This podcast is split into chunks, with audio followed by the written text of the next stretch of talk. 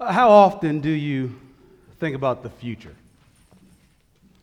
How often do you think about the future? Chances are it's pretty often.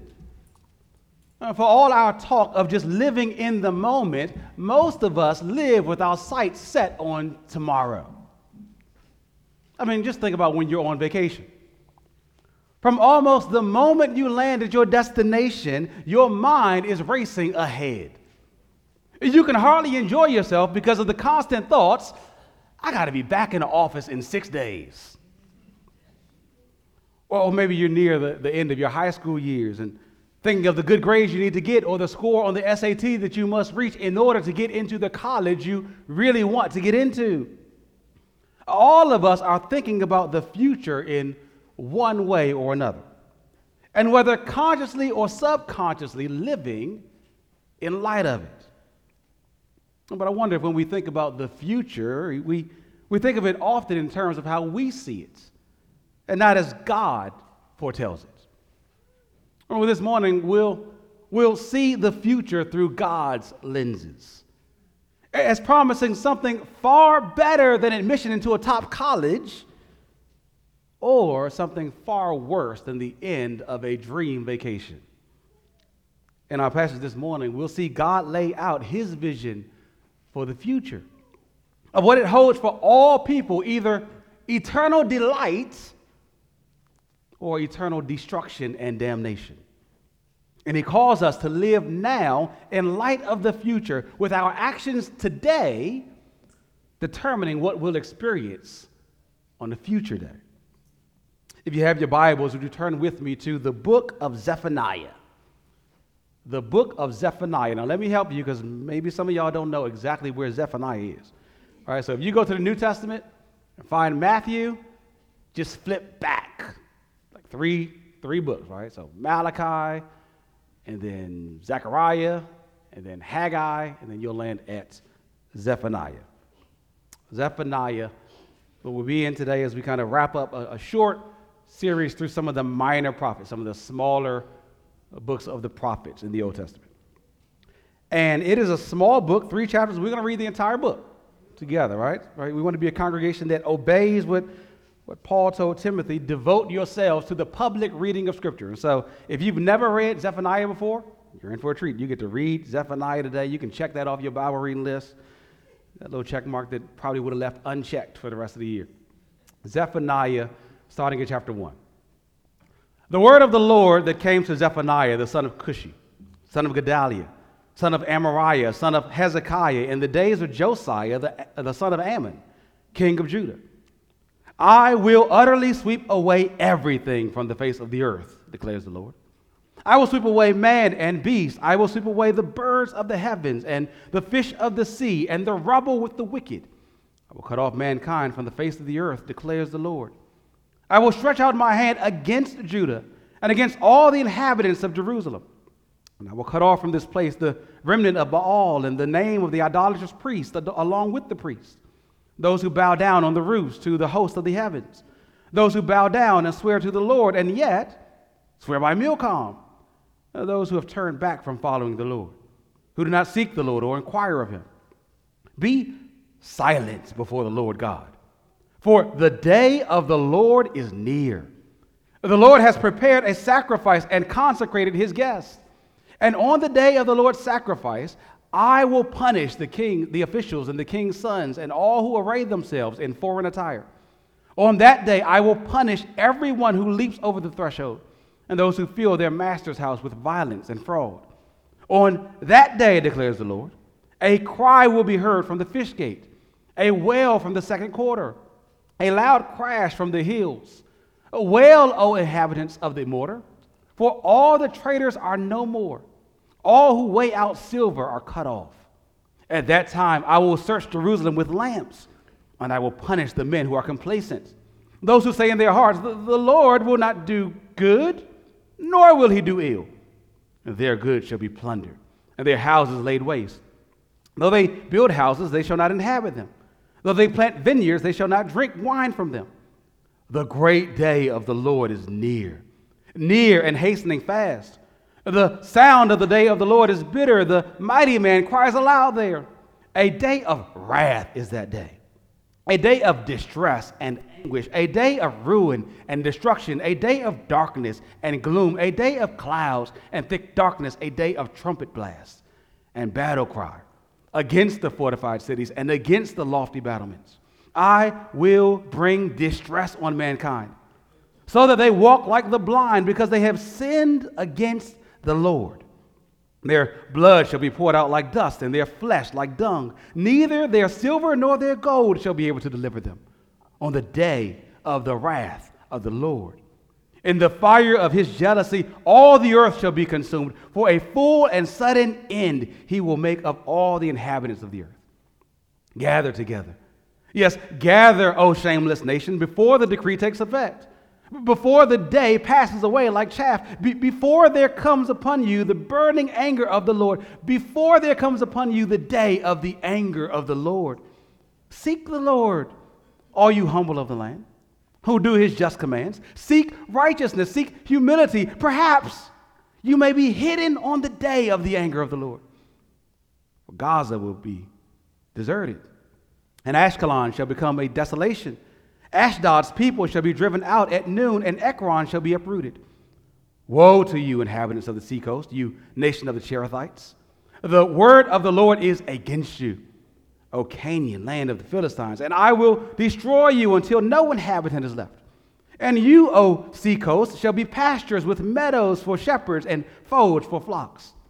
The seacoast shall become the possession of the remnant of the house of Judah on which they shall graze, and in the houses of Ashkelon they shall lie down at evening. For the Lord their God will be mindful of them and restore their fortunes. I've heard the taunts of Moab and the revilings of the Ammonites, how they have taunted my people and made boast against their territory. Therefore, as I live, declares the Lord of hosts, the God of Israel, Moab shall become like Sodom, and the Ammonites like Gomorrah a land possessed by nettles and salt pits, and a waste forever. The remnant of my people shall plunder them, and the survivors of my nation shall possess them. This shall be their lot in return for their pride, because they taunted boasted against the people of the Lord of hosts. The Lord will be awesome against them, for he will famish all the gods of the earth, and to him shall bow down each in its place all the lands of the nations. You also, O Cushites, shall be slain by my sword. And he will stretch out his hand against the north and destroy Assyria, and he will make Nineveh a desolation, a dry waste like the desert. Herd shall lie down in her midst, all kinds of beasts, even the owl and the hedgehog shall lodge in her capitals. A voice shall hoot in the window. Devastation will be on the threshold, for her cedar work will be laid bare. This is the exultant city that lived securely that said in her heart, I am, and there is no one else. Oh, what a desolation she has become. A lair for wild beasts. Everyone who passes by her hisses and shakes his fist. Woe to her who is rebellious and defiled, the oppressing city. She listens to no voice. She accepts no correction. She does not trust in the Lord. She does not draw near to her God. Her officials within her are roaring lions. Her judges are evening wolves that leave nothing till the morning. Her prophets are fickle, treacherous men. Her priests profane what is holy. They do violence to the law. The Lord within her is righteous. He does no injustice. Every morning he shows forth his justice. Each dawn he does not fail, but the unjust knows no shame. I have cut off nations. Their battlements are in ruins. I have laid waste their streets so that no one walks in them. Their cities have been made desolate without a man, without an inhabitant. I said, Surely you will fear me. You will accept correction. Then your dwelling would not be cut off according to all that I have appointed against you. But all the more they were eager to make all their deeds corrupt. Therefore, wait for me declares the Lord. For the day when I rise up to seize the prey. For my decision is to gather nations, to assemble kingdoms, to pour out upon my uh, to pour out upon them my indignation, all my burning anger, for in the fire of my jealousy all the earth shall be consumed. For at that time I will change the speech of the peoples to a pure speech. Then all of them shall call upon the name of the Lord and serve him with one accord. From beyond the rivers of Cush, my worshippers, the daughter of my dispersed ones, shall bring my offering. On that day, you shall not be put to shame because of the deeds by which you have rebelled against me. For then I will remove from your midst your proudly exalted ones, and you shall no longer be haughty in my holy mountain. But I will leave in your midst a people humble and lowly. They shall seek refuge in the name of the Lord. Those who are left in Israel, they shall do no injustice and speak no lies, nor shall there be found in their mouth a deceitful tongue, for they shall graze and lie down, and none shall make them afraid. Sing aloud, O daughter of Zion. Shout, O Israel. Rejoice and exult with all your heart, O daughter of Jerusalem. The Lord has taken away the judgments against you. He has cleared away your enemies. The King of Israel, the, the Lord, is in your midst. You shall never again fear evil. On that day, it shall be said to Jerusalem, Fear not, O Zion. Let not your hands grow weak. The Lord your God is in your midst, a mighty one who will save. He will rejoice over you with gladness. He will quiet you by his love. He, he will exalt over you with loud singing. I will gather those of you who mourn for the festival, so that you will no longer suffer reproach. Behold, at that time I will deal with all your oppressors and I will save the lame and gather the outcast, and I will change their shame into praise and renown in all the earth. At that time, I will bring you in, the time when I gather you together. For I will make you renowned and praised among all the peoples of the earth, when I restore your fortunes before your eyes, says the Lord. As we open up this book, kind of a longer passage that we've read in one setting, we, we need to get a kind of sense of our bearings. All right, who is this book from, and, and, and where does it fall in the kind of biblical storyline and, and, and, and sequence of events? And we get help from the text itself. So if you just look at verse 1, it says that this book is a testimony from the prophet Zechariah or Zephaniah. He is one who serves as a mouth, mouthpiece for God, foretelling and, and forthtelling the truth of God. We see that Zephaniah doesn't speak for himself, but for the Lord. The, the beginning of the verse tells us that the word of the Lord came to him.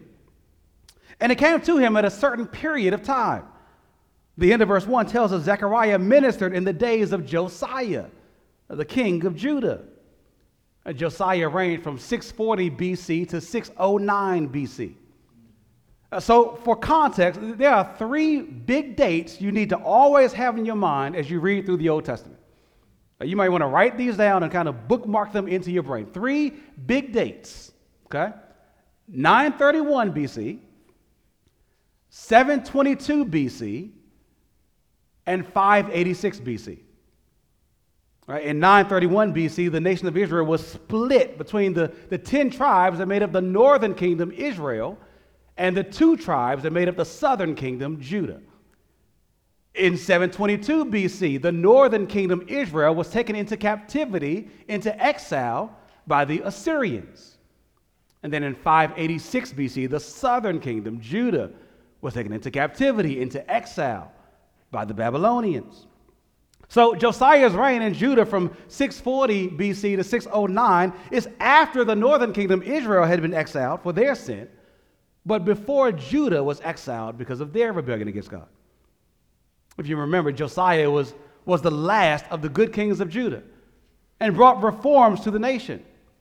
If you have time this, this evening, read through 2 Kings chapters 22 and 23 where Josiah finds the book of the law of Moses, the, the law of God in the temple, and he reads it and he weeps. Right? Because Judah had been so long practicing idolatrous worship, doing everything the book said don't do. And so Josiah led the nation on a kind of uh, wide scale campaign to repent of all their sins, to, to tear down all the altars of the idols, to stop all this idol worship. It's during this time, during his reign, that Zephaniah, the prophet, prophesies. God using him alongside King Josiah to kind of tag team and call the people of Judah back to covenant faithfulness to God and warning them that if they did not return, a day of judgment was coming. So, so here's what I think is the, the main idea of the book of Zephaniah. You can find it in, in your sermon notes page of, of your bulletin as well. The main idea of this book Zephaniah wants to tell us, tell Judah, a day of reckoning with God is coming. So repent before that day that you might know God's restoration and not his wrath. A day of reckoning with God is coming. So repent before that day that you might know God's restoration and not his wrath. As we walk through this book this morning, we'll hang our thoughts on five scenes. Number one, a day of doom is coming. We said that in chapter 1, verses 2 through 18. Number two, so repent today. You said that in verses chapter 2, verses 1 through 3. Scene three, a day of doom is coming. See that in chapter 2, verse 4 through chapter 3, verse 5. Scene 4, so repent today. We see that in chapter 3, verses 6 through 8. And number 5, lastly, we see a remnant will be restored. So, yes, I know I repeated some of those points, but I think it matches what we'll see in the text. It's also a highlight of, of what you find in prophetic literature. Right, prophetic literature doesn't kind of go down the sequence of kind of in a linear fashion, like A leads to B, leads to C, leads to D. No, no, the prophets kind of repeat cycles of information to drill them into the ears of his listeners. It's kind of like these speakers on each side, right? They're doing the same thing, one from the right and one from the left. That's how the, the, the prophets kind of use these cycles of information on the right and the left to drill it down. And so we'll see these cycles this morning. First, we see a day of doom is coming. That's not hard to see in this book, is it? You, you probably found it when we were reading. I mean, starting from verse 2, God speaks a word of intense judgment. Uh, look at verses 2 and 3. I will utterly sweep away everything from the face of the Lord, declares the Lord. Uh, from the face of the earth, declares the Lord. I will sweep away man and beast. I will sweep away the birds of the heavens and the fish of the sea and the rubble with the wicked. I will cut off mankind from the face of the earth, declares the Lord. It's something of the uncreation. In Genesis 1, God filled the earth with beasts and birds and fish and finally man. Here, God vows to sweep everything away from the earth man and beast and birds and flesh. Um, what's going on in your mind right now? Maybe you're thinking, yeah, right. This ain't to happen. I mean, it's sunny and 90 degrees outside. Uh, people are buzzing around in these streets. Uh, summer is here, and we have plans to enjoy it. Well, friends, in the days of Noah, People were eating and drinking, partying, and making plans too. Until the day of the flood that came and destroyed them all. Interestingly, the, the language used here in verses 1 and 2 is almost identical to the language used when God told Noah he was bringing the flood. After seeing all the wickedness in the earth, God vowed to Noah in Genesis chapter 6, verse 7 I will blot out man whom I have created from the face of the earth, man and animals, creeping things, and birds of the heavens. God's promise of judgment was followed by his fulfillment of that judgment with the flood. So, friends, please do not think that this vow of worldwide judgment can't be done, won't be done, because it has been done before. God does not make empty threats. Or maybe you know that God will judge folks, but think that you will be excluded. That's likely what the people of Judah thought as God's chosen people. Perhaps they could, they could fully endorse and even enjoy promises of judgment uh, against the wicked world out there. But as we'll see later in another judgment cycle, God starts off on a wider spectrum and, and then narrows down to show that Judah is a recipient of wrath as well. For sadly, they're just as wicked as the world. Judah, the people of God who were supposed to be committed only to God, are guilty of spiritual adultery, cheating on God by worshiping other gods, not following God's prescriptions for worship, but making up their own practices. Verse 4 there in chapter 1 says they worship Baal, the Canaanite storm god, even though he is powerless. I mean, that point was proven hundreds of years before when the prophet Elijah went up to Mount Carmel with 450 of the prophets of Baal to prove which God was mightier. The prophets of Baal, they, they, cut themselves and they cried out and they did all kinds of rituals to, to try to get Baal to respond to their pleas. But he was silent, leading Elijah to talk. Maybe he's sleeping or on a bathroom break. Meanwhile, when Elijah called out to the true and living God of Israel, fire came down from heaven and consumed the sacrifice. And yet, here are the people of Judah, hundreds of years later, still worshiping dead gods. God says in verse 4 a day is coming when he'll cut off every mention of Baal, every mention of every idolatrous priest who sacrifices to him, every worshiper who worships him. Uh, there are others in, in Judah who may not worship Baal, but, but they worship creation instead of the Creator. Uh, verse 5 says they bow down on their roofs to the host of the heavens, to the stars and the moon. Uh, God had prescribed how his people should worship and who they should worship. They were to gather together and worship him alone. But we have a fine way of customizing worship, don't we? No longer did the people gather together. Each person could worship God in his own way, right at their own home, on their own rooftop. It's sort of like today when, when folks say, I don't need to go to church to worship God. I can worship God out in nature, on a hike, or at the beach, as, as I look on his creation. Or I can worship God alone at home, in my bed, on my couch, through His marvelous creation. Live stream technology. But, friends, that's not how God has designed it. God has designed and demanded His people to come together to worship Him. He commands us in Hebrews chapter 10, verses 24 and 25, not to neglect meeting together. So, friends, understand as a Christian, when you do not join a church, when you do not gather regularly as a church to worship God, it is not a small thing. It is one of the reasons God vows to bring judgment upon his people Judah here. Still others in Judah engaged in mixed worship. The end of verse 5 says they bowed down and, and swore to the Lord, and yet also bowed down and, and, and swore to Milcom the God of the Ammonites. But God is a jealous God.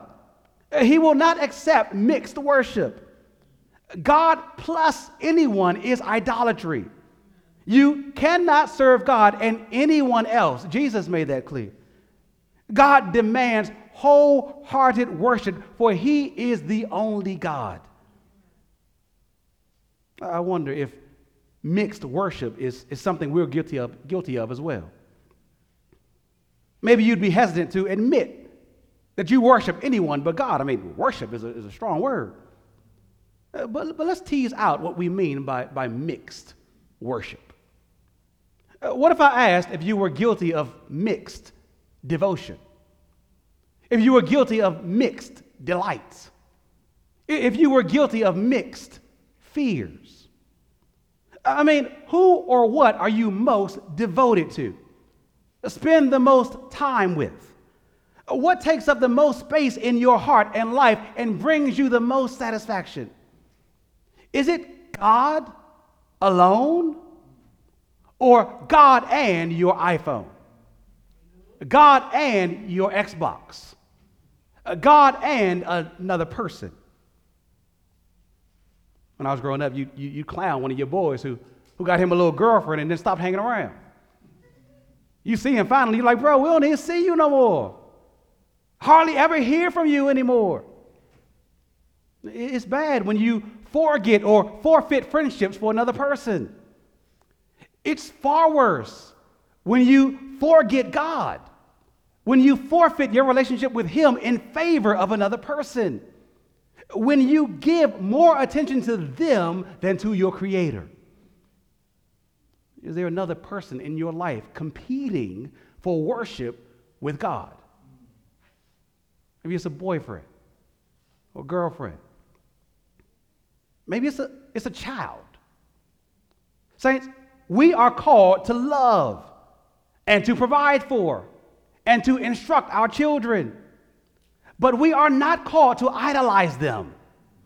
We are not called to constantly serve them. We are called to serve the Lord alone.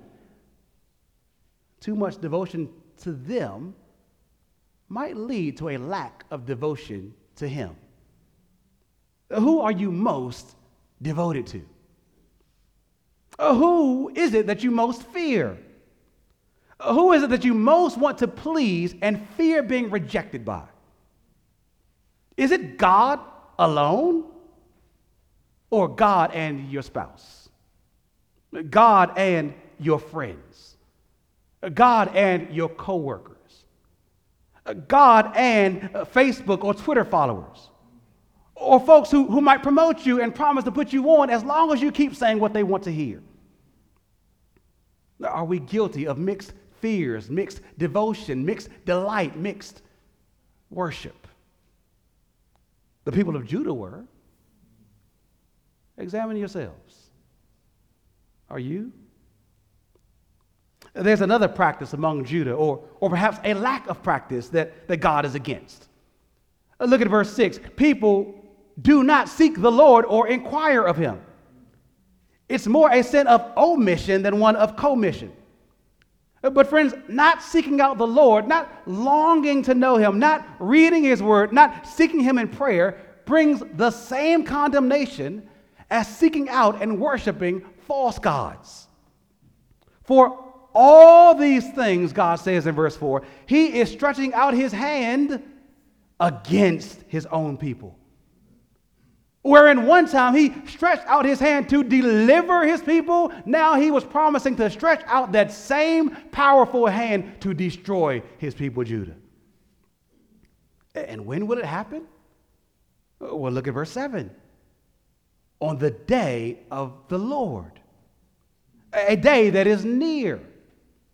We, we see this day referred to over and over in this book and other prophetic books a coming day when God will unleash all his fury against all who oppose him. It is approaching soon, Zephaniah says. He gives no set date, but makes sure that we know that it's certain. And on that day, the Lord will punish not only those who engage in false or idolatrous worship, who don't keep the first table of the law, uh, love the Lord with all their hearts, but also those who fail to keep the second table of the law who don't love their neighbors as themselves. And look at verse 9. God vows to punish those who fill their master's house with violence and fraud, who do harm physically or economically to other fellow image bearers. On the day of the Lord, they too will be judged. As you read through chapter 1, we see that refrain just over and over, again and again. Verse 10 On that day, weeping will come from places in Judah, from the fish gate, from these places in, in, in Judah, as, as God does what he says in verse 12 punishes people who are spiritually, spiritually apathetic, who believe in God, but just aren't really that concerned in him. They say in their hearts, The Lord will not do good, nor will he do ill or wrong. He's just there, kind of inactive. But they will be in for a shock. Their goods will be plundered, their houses laid waste. They will build houses but not live in them. They will plant vineyards but not drink wine from them. It's the fulfillment of the curses that God specifically outlined in Deuteronomy chapter 28. That if the people of Israel broke God's covenant, he would send all kinds of curses like these upon them. The day is coming, Zephaniah promises, when God will be faithful to his word. It's the great day of the Lord, he says in verse 14. And it's approaching rapidly. Verse 15 says, It will be a day of wrath, of distress, of anguish, of ruin, of devastation, of darkness and gloom. God wants the people of Judah to know, wants us to know how horrible of a day this will be. And He wants us to know why it will come.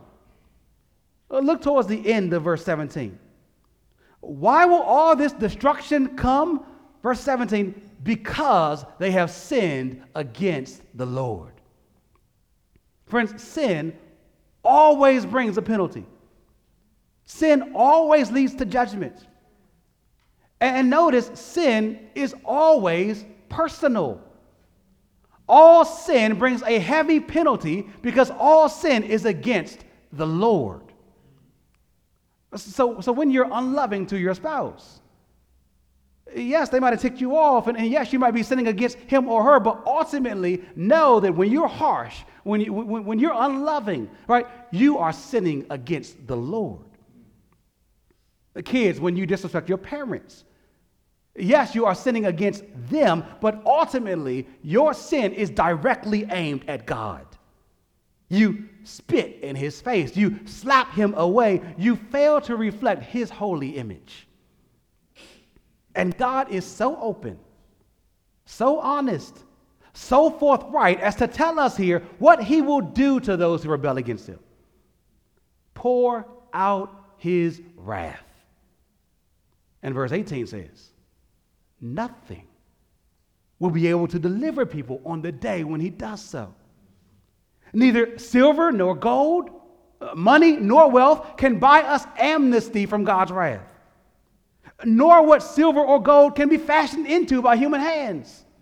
Idols, none of them can save you from God. Only God can save you from God's wrath on God's day of judgment. And that day is coming. So repent today. Point number two so repent today. You know, the fact that, that God gives us warnings about future judgment is to win us over to his side before it comes. You see that in the beginning of, of, the, of the beginning verses of chapter 2. Uh, God calls out to, to Judah in verse 1 of chapter 2 Gather together, shameless nation, before the decree of destruction comes, before there comes upon you the burning anger of the Lord. God does not sucker punch us. He tells us what's going to happen before it happens.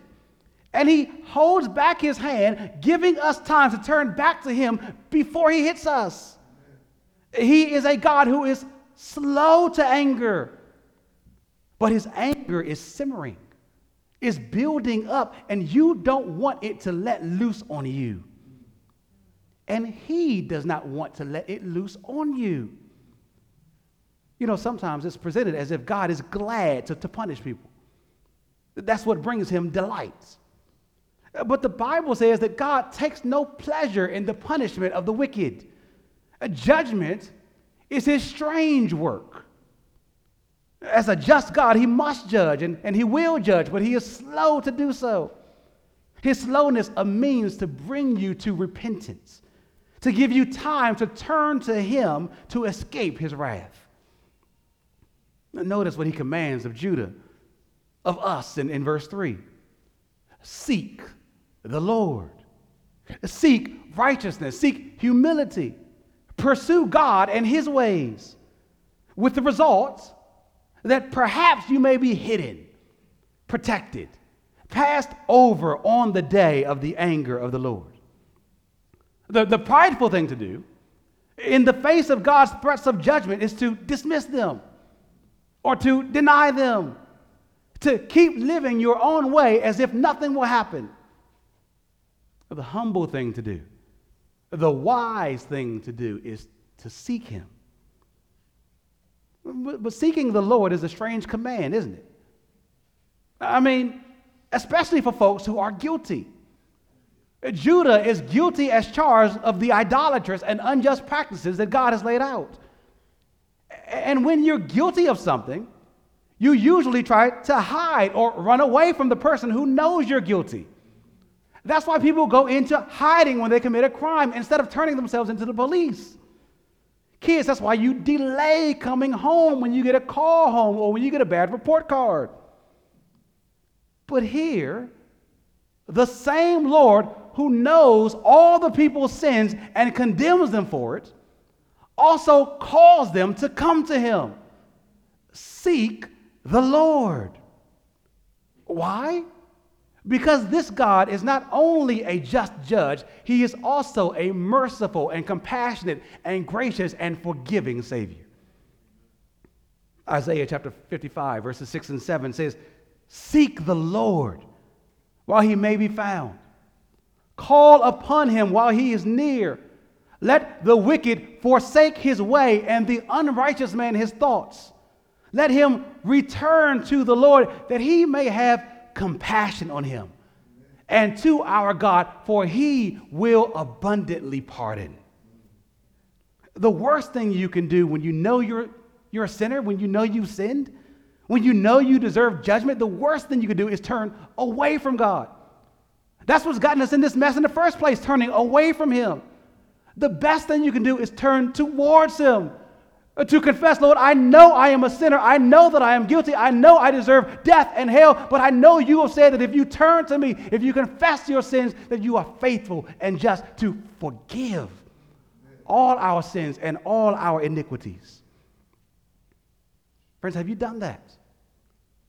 Have you done that? Maybe you're here this morning and you know how many are your sins that you've committed in your life in this past week. And maybe everything in you was saying, you got to run away from the thoughts of that. You got to run away from the wrath that comes from that. And God has said, no, no, no, no, no. You need to run away from your sin and run to Him. And today is the day to do that. Don't look inside yourself to find forgiveness. You are far less forgiving than God is. Don't look to other people as sources of, of comfort or relief. Don't seek escape in drugs or alcohol or pornography or video games to try to numb the reality. No, seek the Lord. Go to Him right now, even silently. Even there in your seat, you can call on the Lord. Confess, Lord, I know I am a sinner. I know I deserve judgment. But I believe your word here, calling me to seek you, trusting that you will pardon me if I do. Confess your sin and ask God to, to rescue you, to hide you from his wrath. He will. I mean, the verse 3 here in chapter 2 says that perhaps you may be hidden on the day of the anger of the Lord. I think just speaks against just flippantly or casually calling out to God for salvation, just presuming upon it. But for those who humbly and contritely seek Him out, as we just sang earlier, a humble and a contrite heart, you will not turn away. God will deliver. God will pour out judgment on sinners. But you and I can be hidden from it, protected from it. Just as the Lord protected Israel in Egypt when he poured out his judgment on the Egyptians, so he can pass through with judgment again and hide you from his wrath. Because he hides you in his Son, Jesus Christ, whom he did not hide, but put forward as a propitiation, as an atoning sacrifice for us all. Jesus took the wrath of God as our substitute.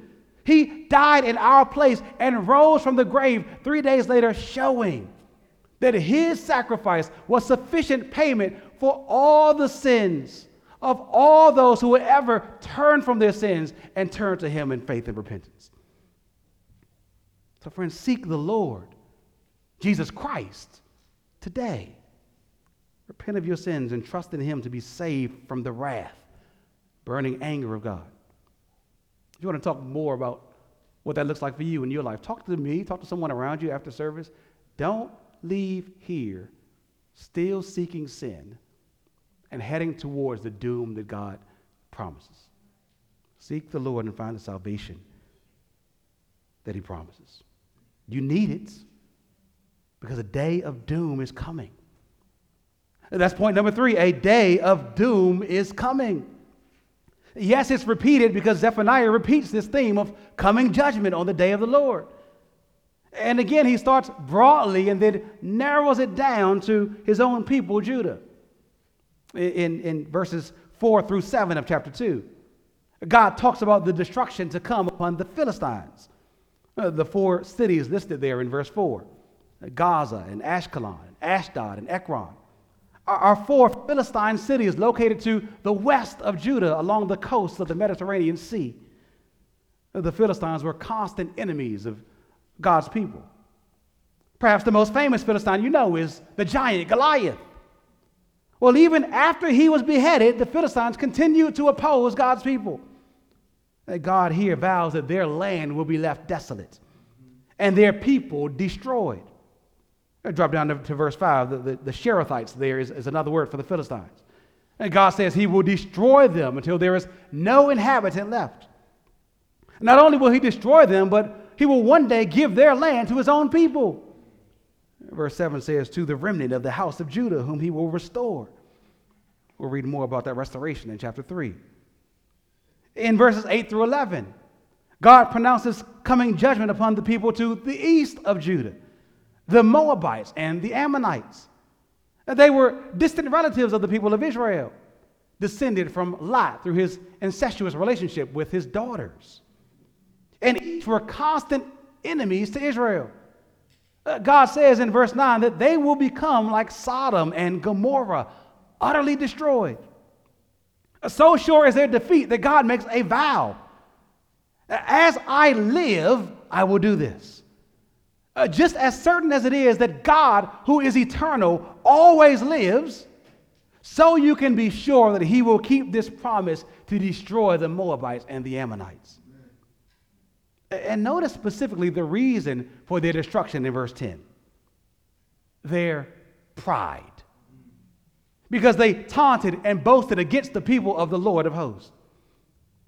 Friends, pride kills which means it's incredibly suicidal for a society like ours to boast in Gay Pride Month.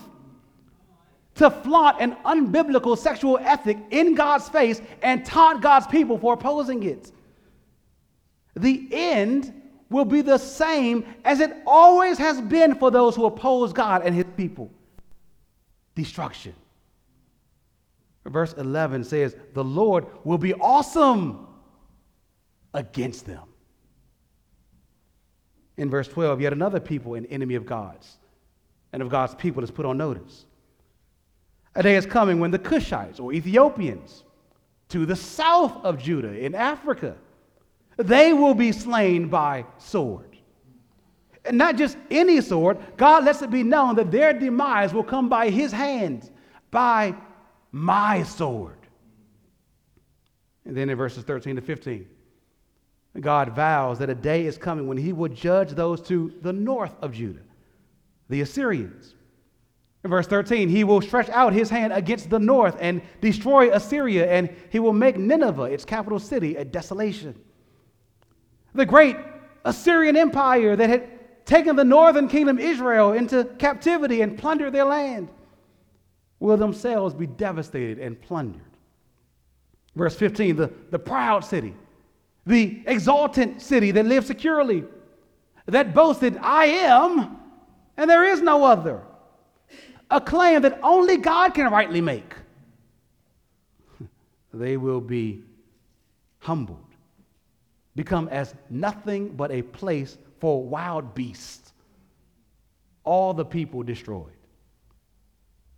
And now, if you're the people of Judah, you're reading all these pronouncements of judgment and clapping your hands. Amen. Yes, let's go. Yeah. Destroy all your enemies, God.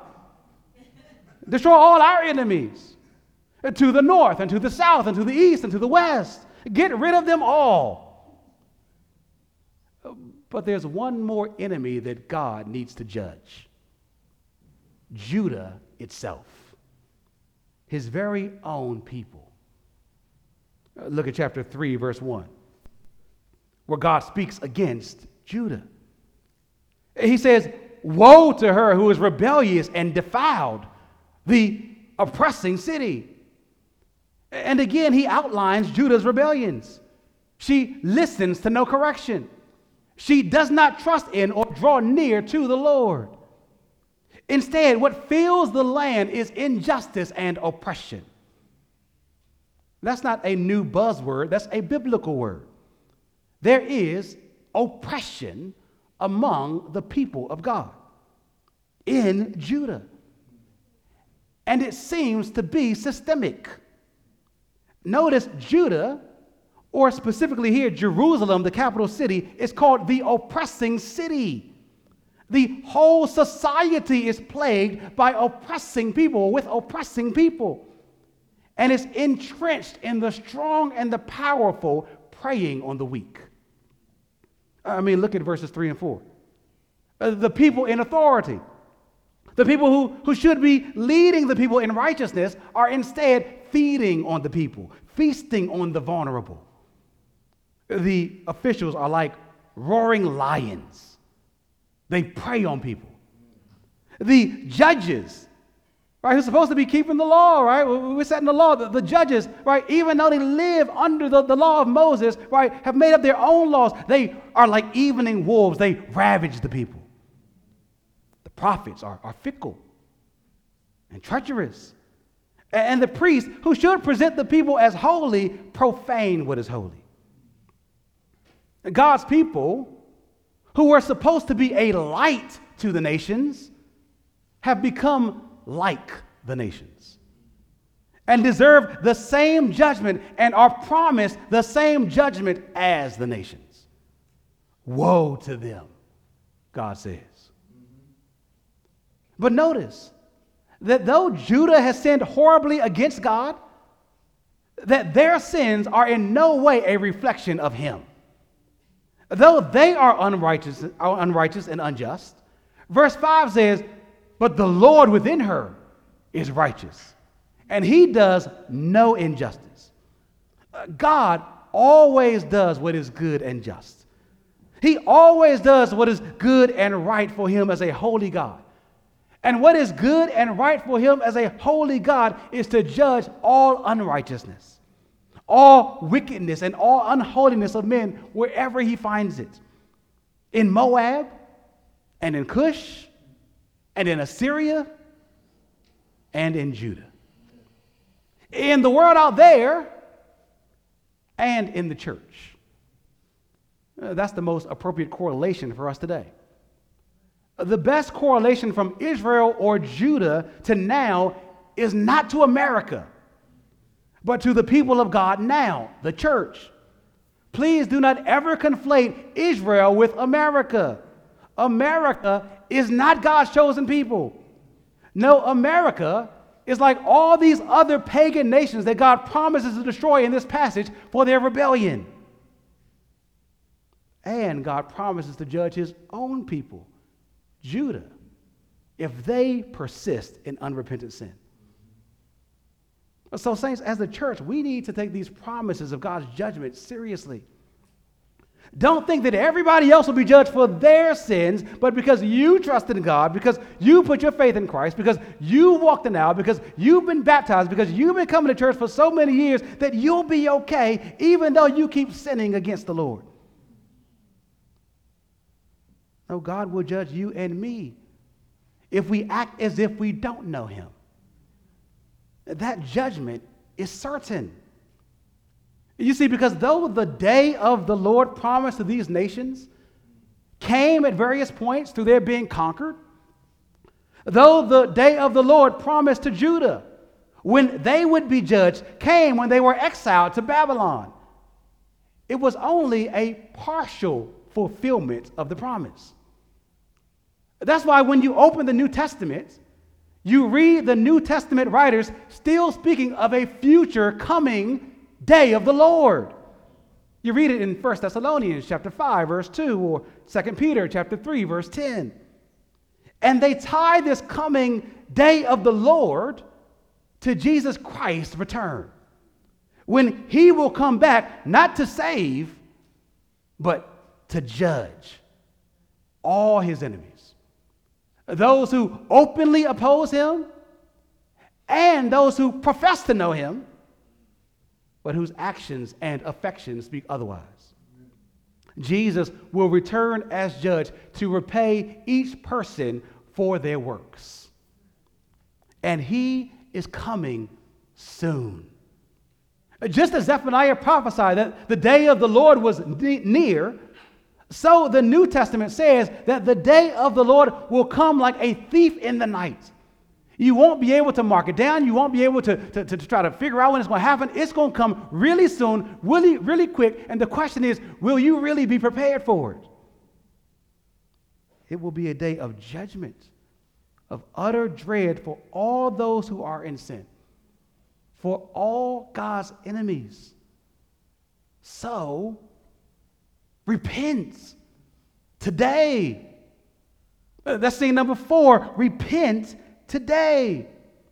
Uh, once again, repentance should be the response to, to news of God's coming judgment. Repentance should be the response to the knowledge of God's partially executed judgment. Uh, that's what God expects uh, for his people to repent of their sins when they see God's judgment against sins. Look at chapter 3, verse 6. The Lord says, I have cut off nations their battlements are in ruins. I have laid waste their streets so that no one walks in them. Their cities have been made desolate without a man, without an inhabitant. God had already begun executing his judgments against the nations around Judah. I mean, he'd done so throughout Israel's history. He'd crushed the nations around them for their idolatry and wickedness and was still doing so. And his purpose was not just to crush them, but to correct his own people, to show them what happens when people sin, and to call them to repentance. He says in verse 7 I said, Surely you will fear me. Surely you will accept correction. I mean, once you've seen what I do to others, then your dwelling place would not be cut off like, like theirs will be. Sadly, Judah did not respond in repentance. Look at the end of verse 7.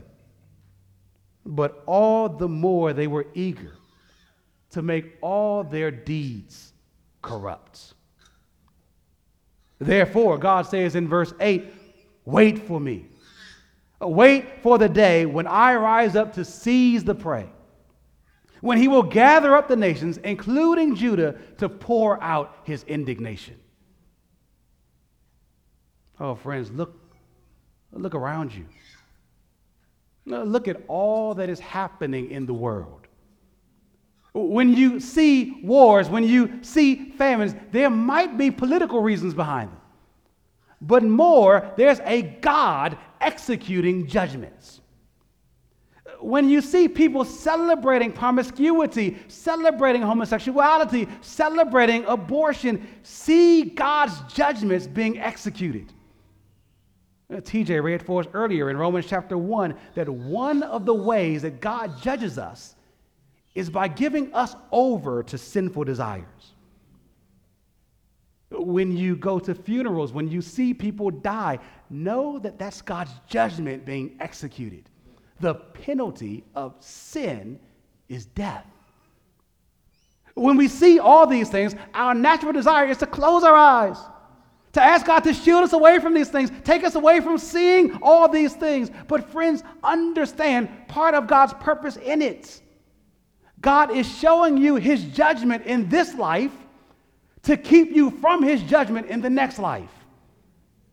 God is committed to using all means to call his people to repentance. He's showing you all that he's doing, judging and judging and judging, and saying, Don't you face this same fate. And if God is committed to such a work, so must we be as God's people. I mean, some of us are experts at calling out people's wretchedness. But we need to be even more committed to calling people to repentance. So don't just point out people's sin, point them to God's remedy for sin redemption in Jesus Christ.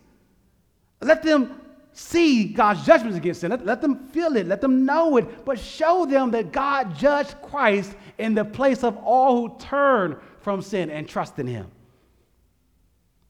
Friends, if you are here this morning and you're not a Christian or not sure that you are, today you must turn to Him. Not another day, but today. Jesus took God's wrath so you would not have to. Repent today so that you might not face wrath on the day when the Lord Jesus returns, but rather that you might be restored. That leads to the fifth and final scene here a remnant restored. A remnant restored. Zephaniah again points to a, a future day, but, but this time with, with hope, with joy. Uh, in, in chapter 3, verse 9, God says, At that time, on that day, there will be a change in people. Not just in Judah, in, Jews, but in all the peoples, in all the nations, Jew and Gentile. Their speech would change as their hearts were changed. And all of them would call upon the name of the Lord.